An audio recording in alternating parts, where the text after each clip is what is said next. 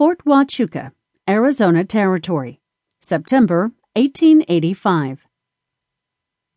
Oh, Lavender, please tell me you're not going like that. Like what, Violet? How else would I go to take my horse in swimming with the soldiers? Lavender Belle Fields and her younger sister, Violet Ann Fields, jogged their two big bay horses down the dirt road leading from Thunder Ranch to the grounds of Fort Huachuca. Violet wore a long muslin summer dress and rode mountaineer with a bridle and saddle. But Lavender was dressed in boys' work pants and shirt, and her horse, Snowdrop, wore only a rope halter with makeshift reins and no saddle at all. So you're really going to take him in swimming in the creek, where the soldiers are? Of course. It'll be great fun. Wait until you see the looks on their faces. I'd be more afraid of seeing the look on Father's face. Well, he won't know unless you tell him. You're not going to do that, are you, Violet? Her younger sister just grinned. Not me.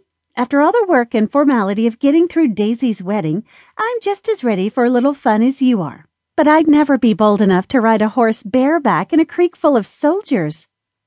On a hot day like this, it sounds perfect. I think Mountaineer would enjoy a swim too. You ought to take him in. Violet squealed a little. Not with this saddle on him, and not when I'm wearing a dress, and I'm not about to wear boys' clothes. Didn't we learn anything from Daisy doing that? Oh, I suppose we did. It's true that Captain Andrews complained about her dressing like a boy and riding against him in the race. But then he turned around and married her. He did. And I have to admit, Lavender, that even dressed like that, nobody would ever think you are a boy. Lavender smiled to herself. Not only had she tied the tails of the oversized shirt tightly around her waist to emphasize her figure, she left her long blonde hair hanging loose nearly to her waist, and her slim feet were bare against the horse's sides. I hope not. Well, then, if you're going like that, we'd better get out of here before anyone sees you.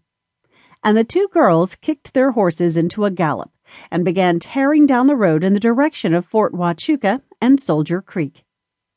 It didn't take them long to reach the creek. It was well outside the boundaries of the fort, and actually ran across the road at one point where there was a shallow ford.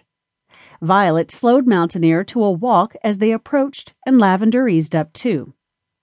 Farther down the creek, in the direction of the fort, the creek widened and had a few spots deep enough for little swimming holes.